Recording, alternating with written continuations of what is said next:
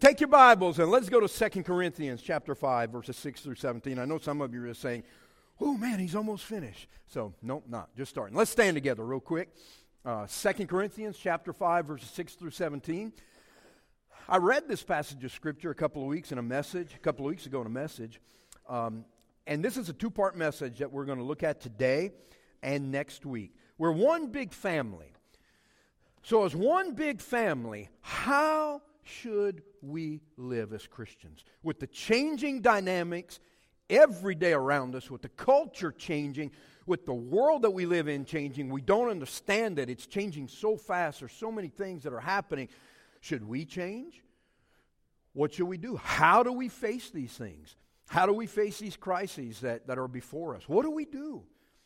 How do we face an ever changing workplace where, you know, in some cases, some of us may be forced to to go into training that we totally disagree with. And you know what I'm talking about when I get there. This sensitivity training about this and that. And, and trying to reprogram your mind on how you think.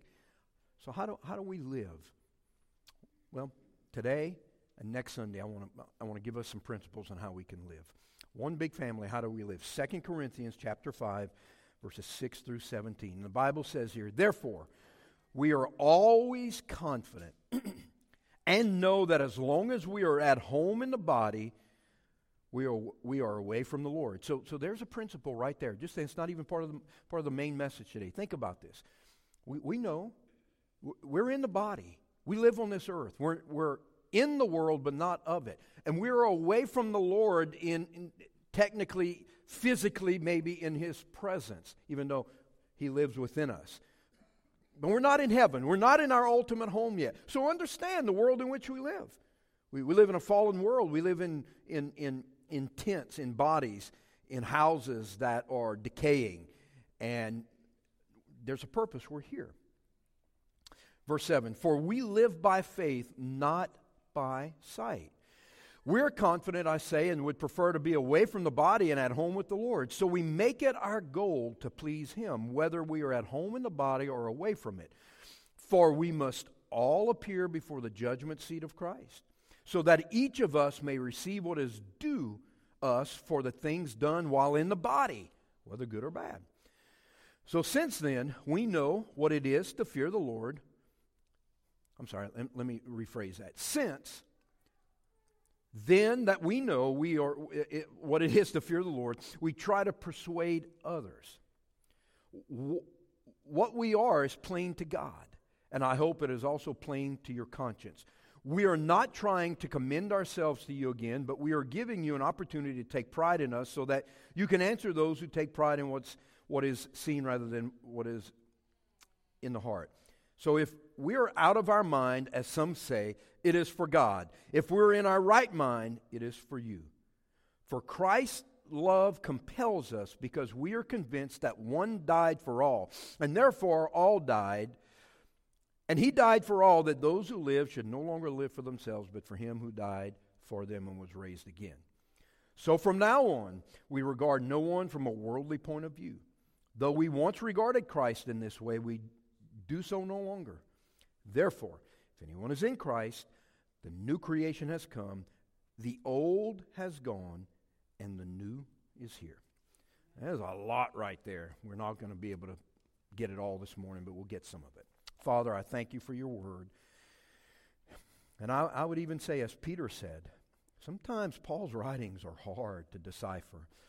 And I thank you for your Holy Spirit and that your Spirit gives us an understanding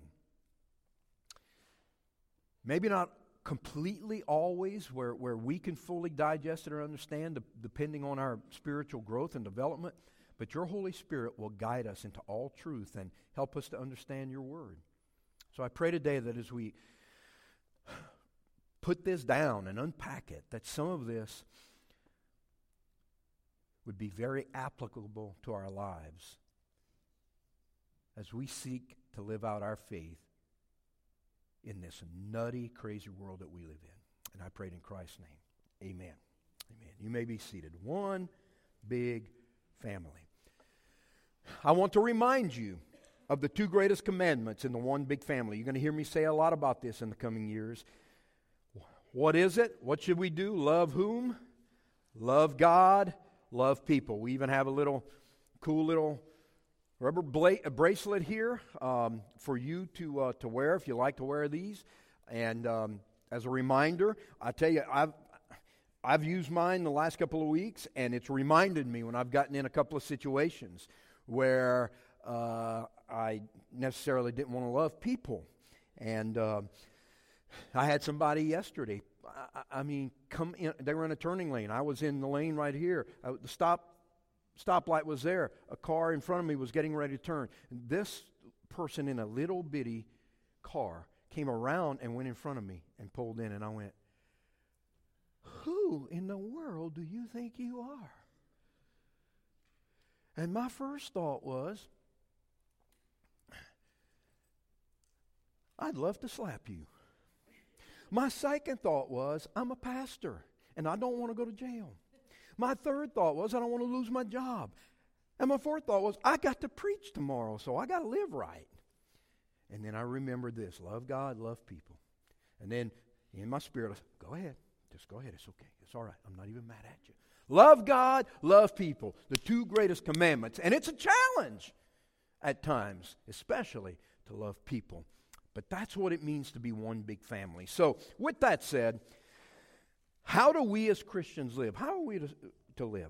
I'm going to just take it right out of the passage of Scripture here. If you, if you study God's Word, you look at the verbs, you look at the subject verb agreement in, in the sentence structure, and, and it'll tell you what's going on here. And it, some of these things should jump out at you and me as Christians. So, number one, how do we live? How do we live in this crazy world? The first thing we do is we live by faith.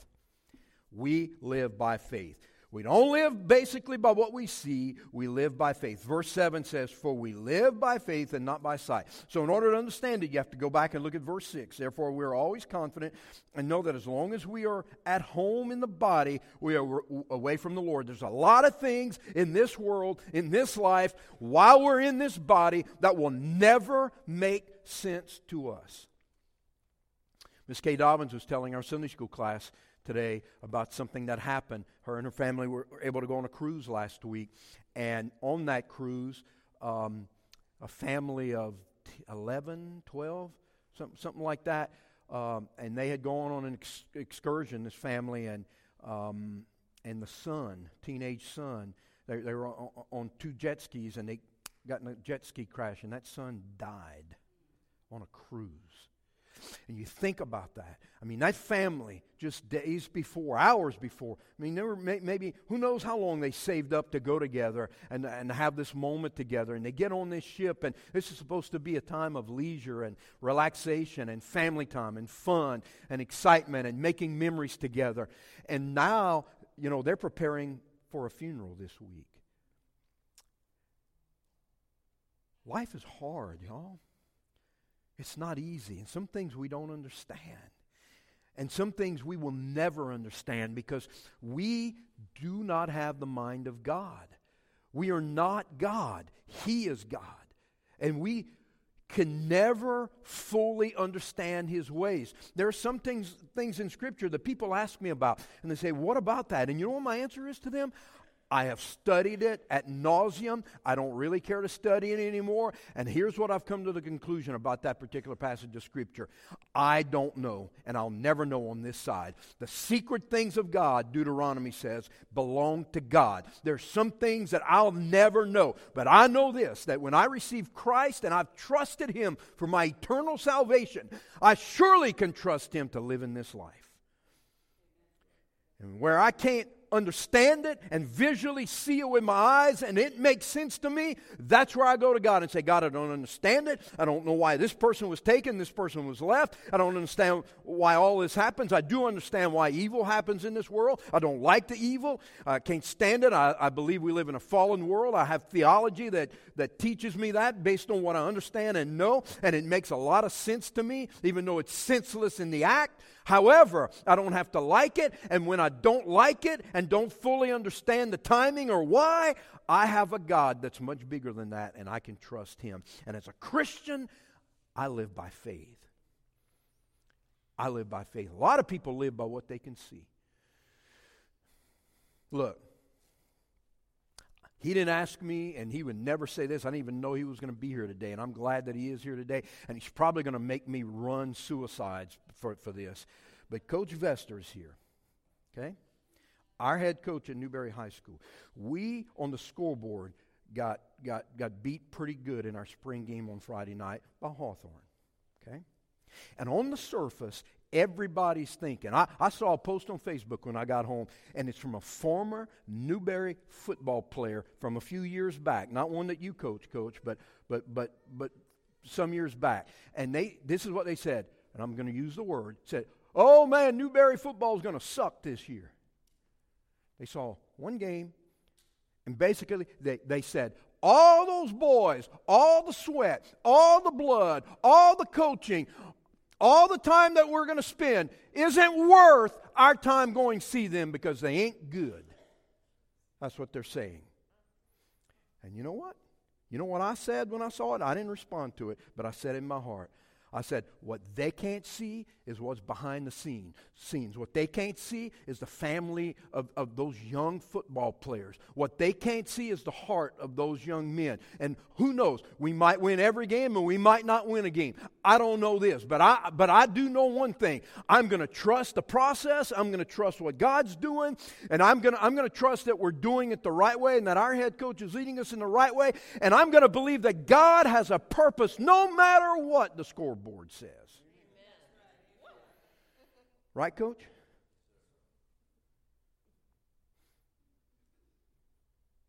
I'm going to believe God. So what? We throw in the towel? We quit? We quit in life because something bad happens to us? As Christians, we, we give up because things are happening to us that number one we don't like, number two we don't understand, and number three we don't know how to figure it out, how to figure out to get past it. We live by faith, not by sight. There's some things that we can't see.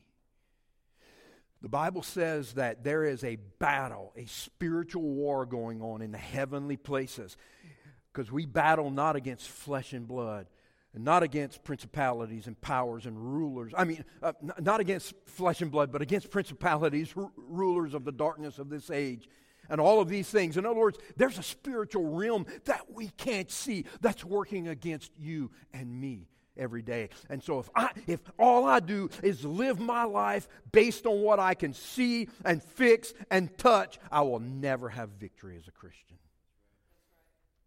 And I want to have victory. I want to trust him. And you know what? The older I get, the more hopefully mature I get in Christ. I hope I'm growing in Christ. I believe I am. I tell you, the less I want to fix everything. And the more patient I'm getting. I actually had my daughter say something to me. It's, you know, your current worship leader right now. Where does she go? She's here somewhere. There she is. She said something on Mother's Day. This was supposed to be complimenting moms, but she complimented her dad. And we were eating lunch last week, and she said something like this uh, to the effect that, you know, Dad, you handle things a lot better now. And my first thought was to say, yeah. But then I said, well, it comes with a little bit of living life and maturity. You learn when you're young, you've never experienced something before, and if you're not trusting God, you kind of freak out a little bit about certain things. But then as you live over and over and over, year after year after year, and you see all those things you used to be upset about, why get upset about them? Because they're not, it's not gonna, you're not gonna add one thing to your day by worrying about it. And you know what? It's gonna eventually work out and God's gonna take care of it. I said, so, so I've, I've learned by just life experience. But the second thing is, I think I'm growing in my faith and I'm learning to trust God better even though I have moments where I'm not. Sort of like the guy who said, Lord, I believe, but help my unbelief. You see what I'm saying? I'm not saying I'm great. I'm just saying all of us should be in that boat. If you've been a Christian for, for a while, there should be some measurable growth in your faith walk with God. Trusting Him. So we live by faith. See, what you don't know here is I got eight points, but only four for this morning. Aren't you glad I cut it in half? Okay, number two. Number two, how should we live? How do Christians live? We live to please God. That's how we live. We live to please God. Look at verse 9. We read this passage here, but look, look at verse 9. It says, So we make it our goal or our aim to do what? To please Him. There it is. It's right there in the scripture. We make it our goal and our aim to please Him. Now, since I brought Coach up, and again, I remind you, I get criticized for my only illustrations are about fishing, hunting, or football. Yep, I admit to it. I'm guilty. That's my life. Uh, like I said, when you got a pastor who's a poet, he'll give you illustrations from poetry, okay? But that's all I know. You make it your aim to please him. As a little boy, I wanted to please my dad. I mean, I was always in a work environment on a shrimp boat, in off season, painting the boat, repairing the boat, repairing the engines, fixing the nets, uh, trying to learn the trade. Um, during the season, you, you do all of that, and you, but, but you're catching shrimp. And so, so I realized early on I wanted to, be given responsibility, and so therefore I had to earn that, and, and, and the person I needed to, to please in that regard was my father. And then when I started playing sports, and then I got to high school, I'll never forget, I played for a high school legend. He played at LSU in the 1960s, no, early 1970s. We won a state championship. In, in 1977, I know I'm dating myself. When I was in the sixth grade, we won a state championship in football. Pretty awesome. Matter of fact, Coach O, the head football coach at LSU, he is he was on that 77 Tarpon football team. And my dream was to play for that coach. I didn't know in 83 when I became a senior if he was still going to be the head coach, but he was. His name was Ralph Perry. P E R E, Perry. Pede. He was a monster of a man. He had red hair. And when he would get upset on the sideline, it was a when I when we were kids, we weren't looking at the players, we were looking at Coach Perry because that hair would shake and that neck would get red. And I remember I made it my aim and my goal that I would that he would never have that that look when it came to me. It almost happened one time. See, when I became one of his players, I wanted to please him, whatever it was. I want to please that coach. I want to please him. I want to do whatever he tells me. So, got the starting defense over here. He's got everybody on a knee. He's teaching the concept of the, of the offense of the team that we're going to play. So the scout offense was here. Put me on the scout offense. And this team that we were playing was John Ehret High School, very fast high school in New Orleans. And so when they went in motion back in those days, they would go in motion fast. And he was trying to give them an understanding of that. So he told me, he said, Corey, go in motion. And he said, I want you to run. I started jogging. And I get about, about behind the quarterback, he screams, Run! I almost ran through the stadium. Because when he said run, I'm running, Jack. And then he yelled, Stop! That was it. I made it my aim right there. I said, I will never get yelled at again by him. If he says run, I know what it means now. So as a player, my I wanted to please him. I wanted to please him. In the last game I ever played, on the last play, victory formation, he looked at me. I brought the play in. He said, Corey, you tell everybody in the huddle. Don't even, don't even tell the quarterback to tell him. You tell everybody in the huddle. If they get in a fight, don't come back to my sideline. Yes, sir. And I said, if you get in a fight, Coach Perry's going to do something to you, and I can't say it right here, okay? I wanted to please him. Well, let me tell you something. Not long after that, I was introduced to the Savior of the world. His name is Jesus. And He saved me and He changed me. How much more so should I want to serve and to please the God who's perfect? As a young man, I wanted to please fallen men, which is not bad in the right ways. Now that I'm a Christian, it's even, it's even more of a passion. It should even be more of a passion for us. We live to please God. We're not here to please ourselves, we're here to please God.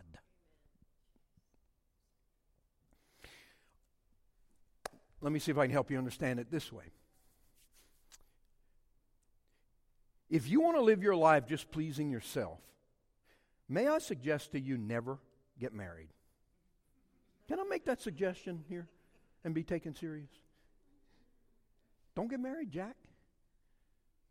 Because you see, when you get married, now you're all about not, not worshiping them, obviously not, but your, your goal now is to minister to them and to love them and to please them. Not above God, but to please them. And so in life, you know, it should be our goal as, as spouses to look to bring joy and happiness and fulfillment to our spouse. I think a lot of people have lost that. And I'll tell you why I think a lot of Christians have lost that in their marriages because they've lost the beauty and the goal and the joy of loving and pleasing God.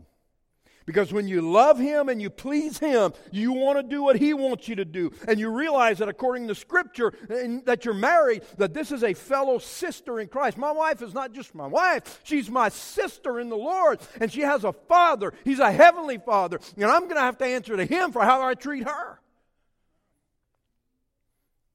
And so, therefore, I want to do my part in what God's called me to do to make that happen. And so when I please God, when I'm making my aim to please God, I become a better human being. I become a better Christian. I become a better husband. I become a better brother in Christ to someone else. I can become a better servant because my goal is to please Him. Now, if it were easy, we wouldn't be preaching on it. It's not always easy.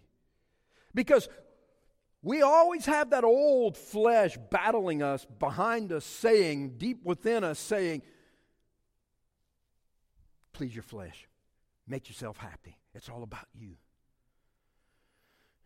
But if you can ever get that funneled in and focused to Jesus and realize that I got to please Him. And if I'm here to please Him, then it changes my life.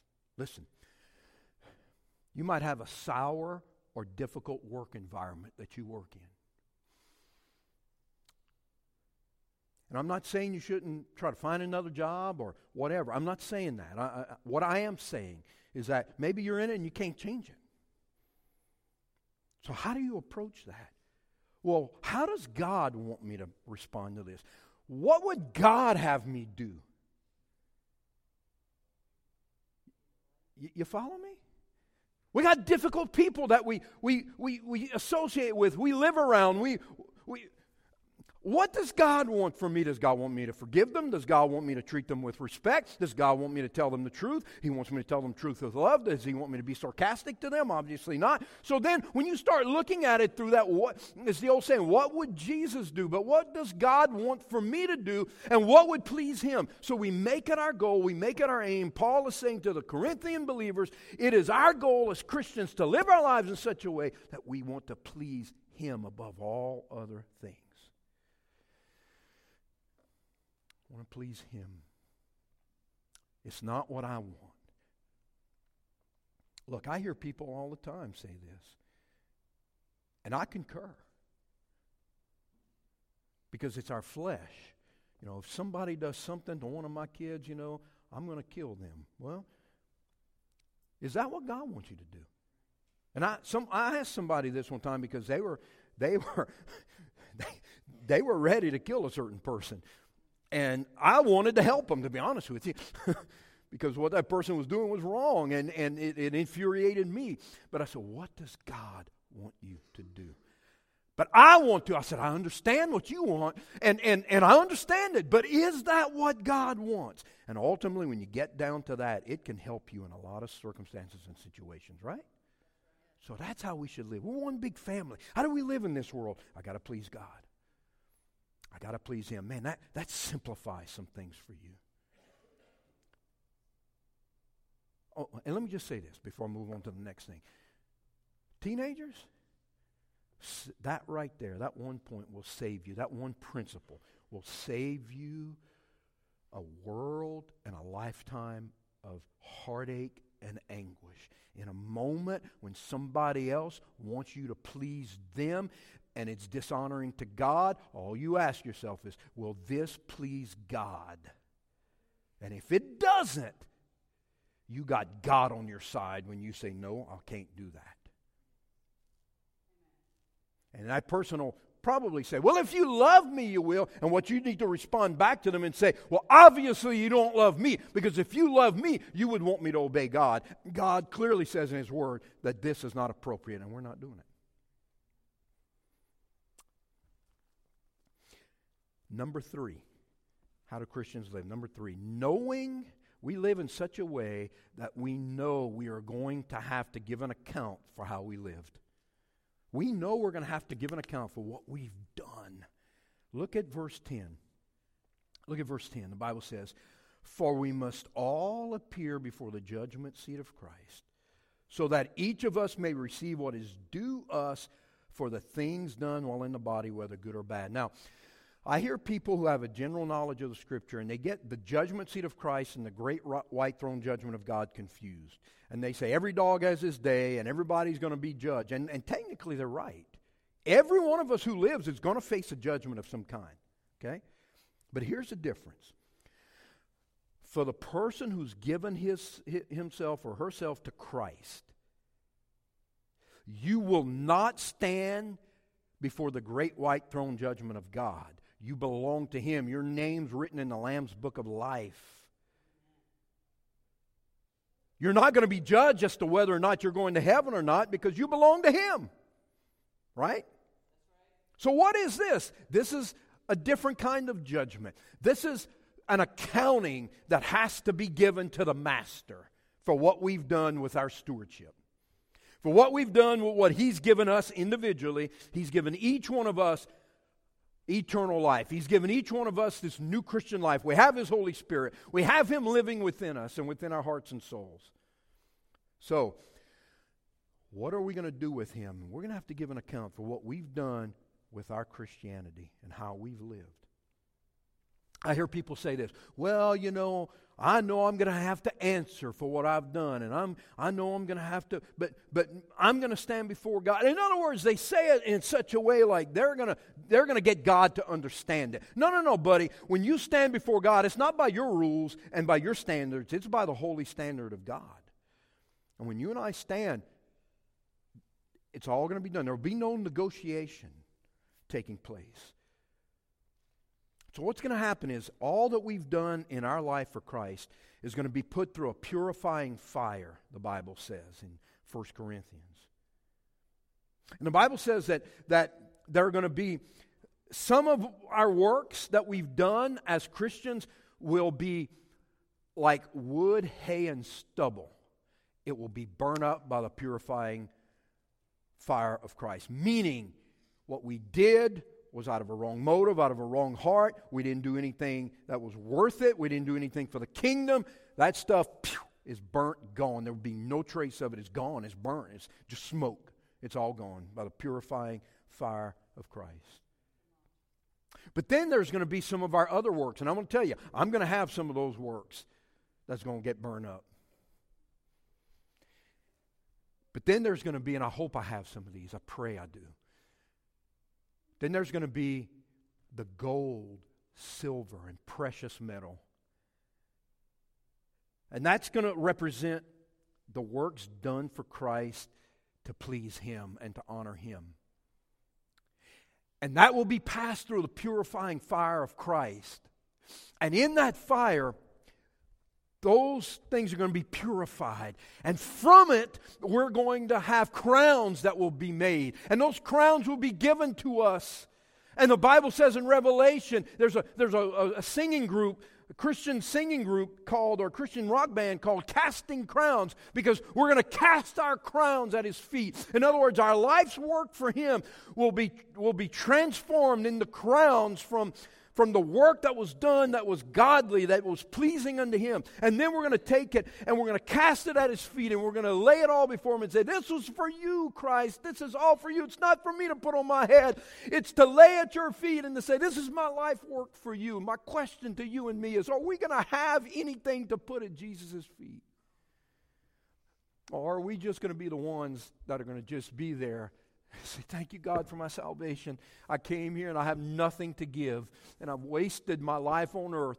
I'm, and you've given me salvation, and you'll be saved. But you'll have nothing to give him. Nothing to give him. Have you ever been given a gift that you've just felt like you didn't deserve? Matter of fact, every gift I've been given feel like I don't deserve, you know, but but a gift that somebody who's just so kind to you and just get what do you feel when you receive that? You want to give something back to them, right? And at that moment you can't because you didn't see it coming, you didn't know it, and you would really insult them if if you try to one up them. And so you say thank you and you, you know, you're humbled by it. It's hard for some of us to receive gifts because we, we're not humble enough. I struggle with that. And, but in my heart, deep in my heart, I'm like, man, I got to do something for them for what they've done for me. Boy, just, just, just multiply that. How you're going to feel when you stand before Christ. One last thing here, we're, we're done here. How do we live as Christians? We live with a spirit of being compelled by Christ's love. Now, I got verse 10, but it's actually verse 14. I'm the one who put the wrong verse. We are compelled by Christ's love. Verse 14 says this For Christ's love compels us because we are convinced that one died for all, and therefore all died in verse 15 and all di- and, and, and he died for all that those who live should no longer live for themselves but for him who died for them and was raised again. So in verse 14 he says for christ's love compels us. We are compelled. We can't help ourselves. Because of all that christ did for us and because of his great love for us we are compelled to share that love with other people. How do we live we live by faith. We live to please God. We live knowing we're going to have to give an account. And we live wanting other people to have what we have. We are compelled by it. I'll, I'll give you an example of this. I remember when I first got saved, it, it may have taken a couple of weeks, but man, I had some clear understanding about a few things. Not a lot, but a few things. And I remember, this is it. This is it. This is the answer. This is what my mom and dad have been looking for. And they can't find because they're looking for it in all the wrong places. They're looking for it in, in having a good time. They're looking for it in things. They're looking for it in, in being successful. They're looking for it, uh, for it in, in, um, you know, and trying to be a little religious. Uh, they're looking for it in alcohol. They're, tr- they're looking for it in all these places. That's what I was doing. And, and now I've found him and he's found me and I have, I've received Christ. And, and there was a compelling spirit within my heart to want to tell them and to want them to have what I had. Because you loved them and because of Christ's great love for you, you want others to have what you have. Correct? You do. And so that's how we live as Christians. We always live with a compelling spirit within us to want others who, who don't have Christ to have Him. We don't want to selfishly hold on to Him. Oh my gosh, why would we do that? Thank God that other people didn't selfishly hold on to Him when it came to our salvation, right? I want other people to know. I want them to experience the peace that passes all understanding. I want them to be able to experience. They don't have to walk just by sight, but they can walk by faith, knowing that there's another realm and that God's going to answer it all one day. And yes, we're all going to stand. You know, those of us who are Christians before the judgment seat of Christ, and those who aren't Christians are going to stand before the great white throne judgment. We cast in the in the everlasting fire and hell. I want them to know Scripture. I want them to know the truth. I want them to know how they can have peace. I want them to have peace in their marriage. And I know that the answer to that in their marriage is Christ, not trying to fix some relationship. Because if, look, I, will say it this way. I remember years ago there was, a, there was a, a movement in America called Promise Keepers. Y'all remember that? Great movement. And we took a group of men here back in the late 90s to Alltel Stadium at the time. Uh, what is it called now? Bank of them something something state, huh? I can't remember. It, the Gator Bowl, okay, the old Gator Bowl, whatever. It just, you know, just a couple of years since they had redone it, and they brought all these men, thousands of these men. And man, the, the Friday night before was just so healing, so powerful, so amazing. And then, and I know where he was coming from,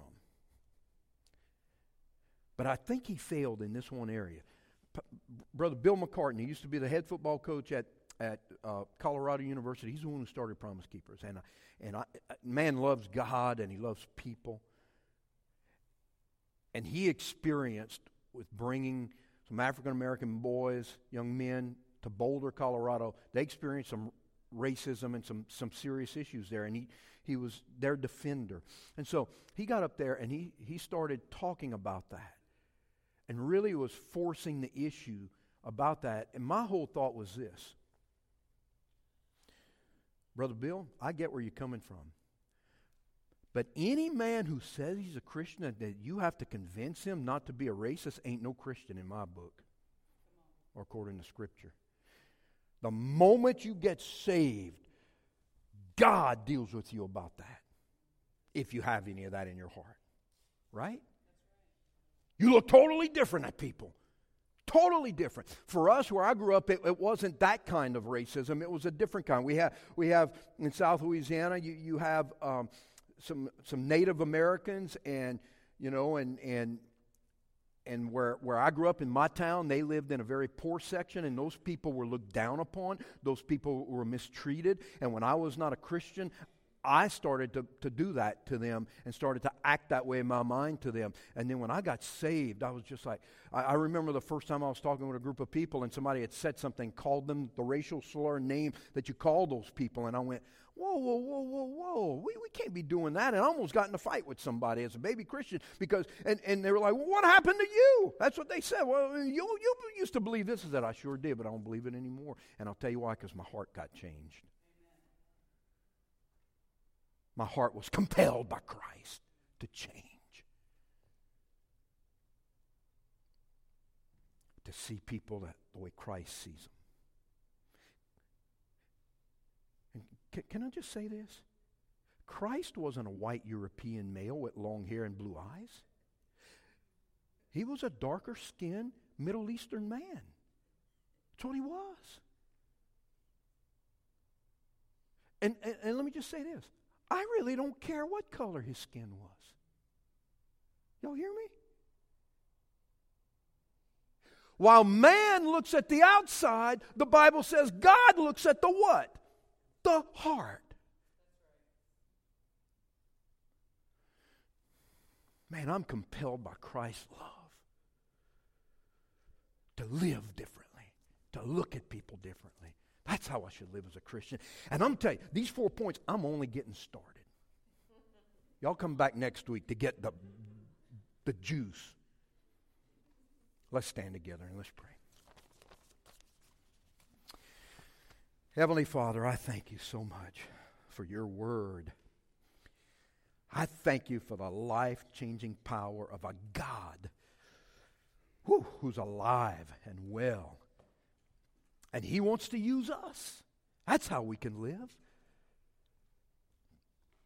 Thank you that we don't have to live by sight, we can live by faith, trusting you.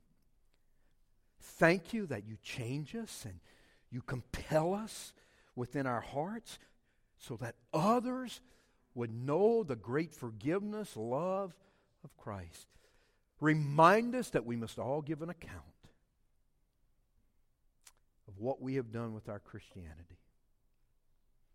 God, I don't know what this means for our church. I'm just being the faithful messenger, and I know it's speaking to me. Your word is speaking to my heart. Your spirit is dealing with me in all these areas.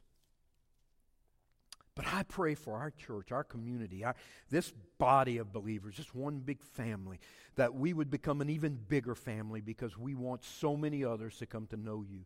And that we would be a family of, of depth spiritually. And that would be, we'd be a family that wants to serve you and please, I mean, aims to please you in all areas and so, Father, I give you this invitation. I don't know how you've spoken to somebody's heart and life, but however you have, I pray that we would be obedient to you. I pray for the person that needs to give their heart and life to you, like Katie demonstrated through her baptism. I pray for the person that's battling with something that's been mentioned here today. Your spirit has brought that out. I pray for our church that we continue to be a lighthouse for a broken world full of love and passion and commitment. So, Father, we thank you. This is your time and your moment. We have what is called the invitation. And you're invited to do whatever God lays upon your heart. You can do it right where you stand. You can come to this altar and kneel. No one will make a judgment of you. You can come and make a public decision. I'll be here. You can come and see me. I may not be able to give you all the answers, but I can connect you with someone in our church that can counsel you through something, or we can set up something for later. However, God is leading you, you trust Him. Maybe you want to pray for somebody, pray with somebody. You feel welcome to do what God's Spirit leads you to do. And Father, we prayed in Jesus' name. Amen.